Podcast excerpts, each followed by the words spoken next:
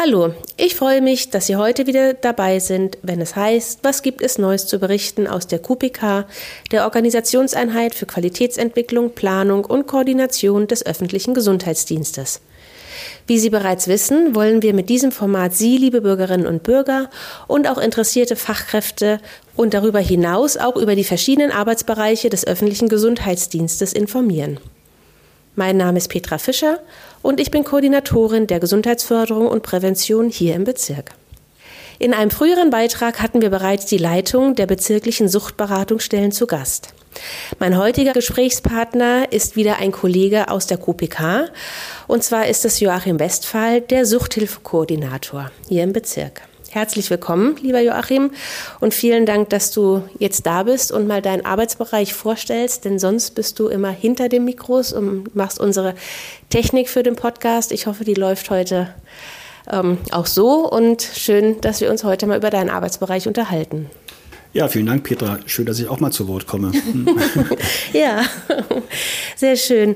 Ähm, ja, bezirkliche Suchthilfekoordination. Nun hatten wir die Leitung schon der Suchtberatungsstellen zu Gast und haben ja aus deren Perspektive auch schon einiges erfahren. Was ist jetzt aus deiner Perspektive zu sagen? Koordinierst du die einzelnen Träger oder die Beratungsstellen oder was genau ist da zu koordinieren?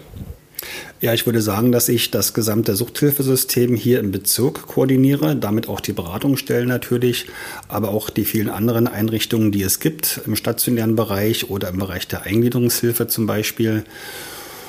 Ja, und ähm, das wären so die bezirklichen Aufgaben. Und ähm, darüber hinaus gibt es ja dann noch die Senatsverwaltung, zu der ich auch so eine Art Bindegliedfunktion habe.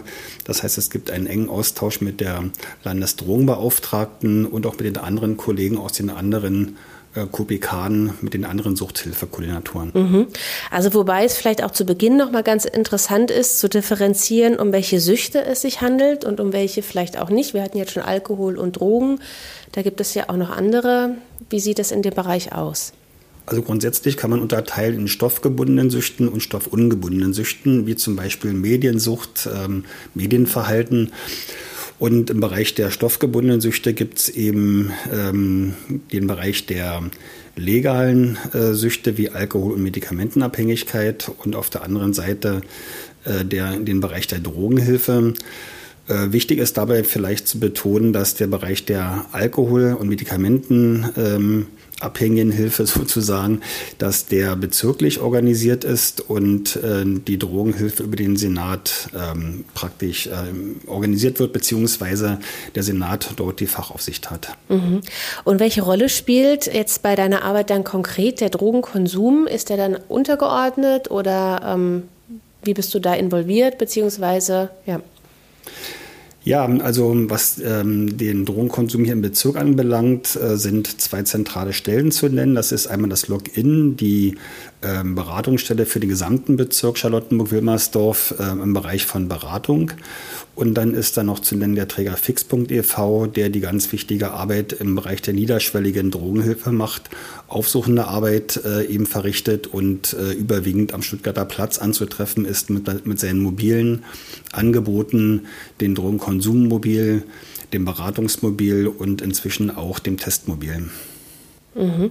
Und was kannst du zu der Verteilung sagen ähm, zwischen dem Bedarf jetzt Alkoholkonsum, Drogenkonsum? In welchem Verhältnis steht das? Ja, da muss man auch wieder differenzieren aus meiner Sicht. Ähm, auf der einen Seite natürlich die Frage, äh, geht es um den normalen Konsum, den normalen Gebrauch von Alkohol oder Drogen? Geht es um Alkoholmissbrauch, also wird zu viel konsumiert, schädlich konsumiert oder geht es bereits um Abhängigkeit? Ähm, wenn wir jetzt den Bereich der Abhängigkeitserkrankungen uns anschauen, würde ich sagen, dass äh, tatsächlich ähm, die Anzahl der Alkoholabhängigen weiterhin sehr viel größer ist als die der Drogenabhängigen. Ähm, und insofern, ähm, ja, insofern muss man das einfach beachten.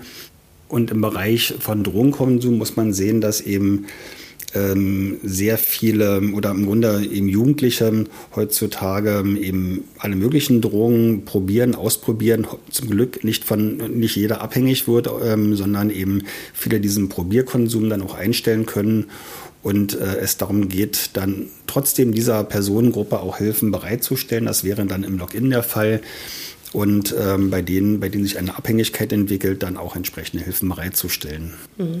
Also werden die Beratungsstellen dann aktiv, wenn Abhängigkeiten vorliegen?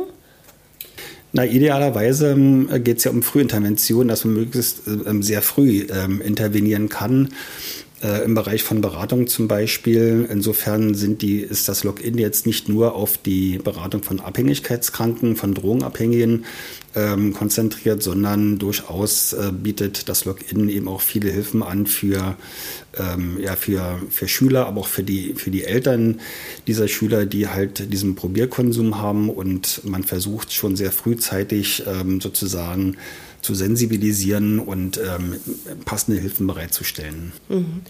Und da schließt sich die Frage an, ähm, bist du dann auch präventiv aktiv oder ist es eben Suchthilfekoordination? Eben impliziert ja, dass einfach schon bei der Sucht geholfen wird, aber seid ihr auch präventiv aktiv in Schulen? oder in den Sozialräumen, wo die Jugendlichen sich aufhalten? Genau, also auch, auch die Prävention ist ein Bestandteil meiner Arbeit. Ähm, und da wäre zunächst mal zu nennen die gute Kooperation mit der Fachstelle für Suchtprävention, die zentral hier für Berlin tätig ist und viele Projekte initiiert, aber auch in die Schulen geht zum Beispiel und ähm, auch Projekte mit den Bezirken zusammen unternimmt, wie die Aktionswoche Alkohol zum Beispiel, die annähernd jedes Jahr stattfindet. Und habt ihr dann auch konkrete Präventionsangebote für Kinder und Jugendliche? Ja, hier im Bezirk äh, tatsächlich ähm, haben wir oder habe ich entwickelt das äh, Projekt Sport im Kiez, äh, das ein Präventionsprojekt darstellen soll, insbesondere für Kinder und Jugendliche aus suchtbelasteten Familien. Ähm, das ist ein GKV äh, gefördertes Präventionsprojekt für diese spezielle Zielgruppe. Und die Idee war eben über Sport- und Bewegungsangebote Kinder und Jugendliche sozusagen ähm, zu stärken in ihren Fähigkeiten und in ihren Ressourcen. Ähm, der Verlauf des Projektes hat jetzt eher dazu geführt, dass wir das Projekt auch ein Stück weit geöffnet haben, ähm, weil wir sagen, eine genaue Trennlinie ist nicht zu ziehen. In welchen Familien geht es um Sucht, in welchen nicht. Ähm, so der Grundgedanke auch Prävention ist für alle da, steckt ein Stück weit dahinter. Insofern verändert sich das Projekt gerade ein bisschen. Ähm, aber das wäre so ein Beispiel für ein konkretes Projekt, das man hier auch initiieren kann. Ähm, genau. Und dann hattest du ja auch schon die Fachstelle für Suchtprävention erwähnt, wo sich ja dann auch eben interessierte Bürgerinnen und Bürger hinwenden können, die Informationsmaterialien genau. ähm, ja. ja. haben möchten oder die da auch einen Rat suchen. Ja. Sehr schön. Welche Bandbreite an Hilfestellungen gibt es denn sonst noch so für Betroffene? Jetzt hast du schon einige genannt. Gibt es darüber hinaus noch welche? Welche Bandbreite? Ähm, also neben der Bandbreite ähm, Alkohol, Medikamenten und Drogenabhängigkeit gibt es natürlich auch nochmal die Fragestellung, wann setzen Hilfen ein?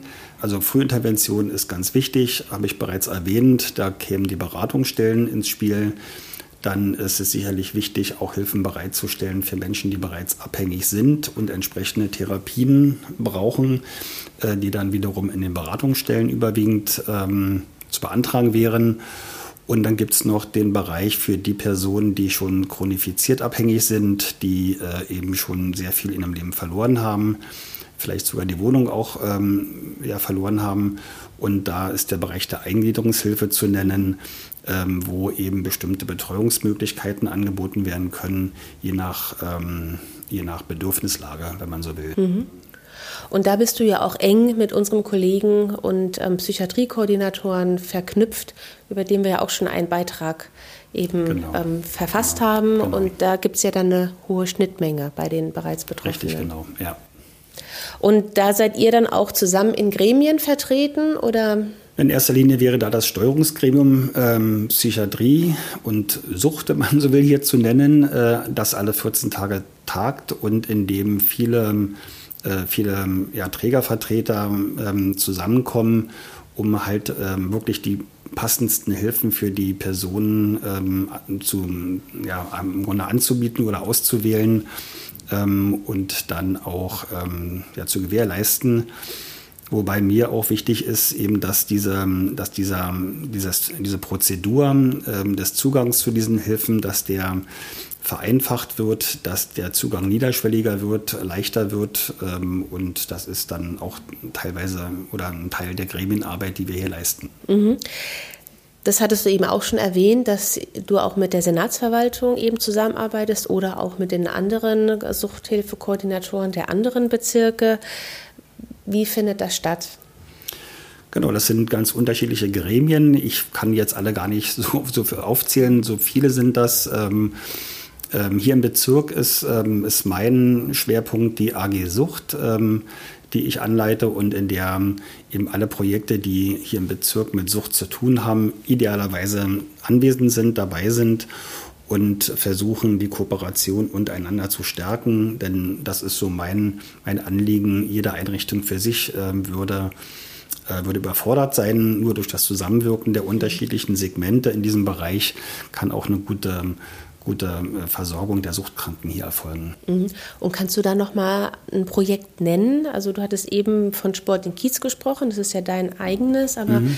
was sind das für Projekte, die dann die Träger beispielsweise hier haben im Bezirk?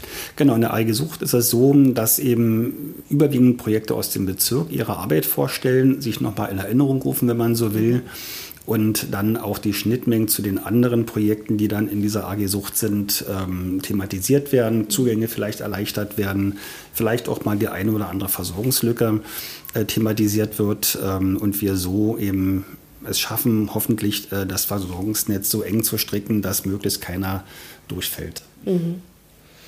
Ja, und nochmal auch auf die Senatsebene zurückzukommen. Du sagtest ja, ihr seid eng mit der Senatsebene verknüpft, aber auch eng mit dem Bezirk. Also Genau, das macht so ein bisschen, ich will nicht sagen die Schwierigkeit aus, aber die Herausforderung aus, sowohl hier im Bezirk zu wirken und diese Vernetzung und diese Zusammenarbeit äh, zu fördern und selbst auch zustande zu kriegen.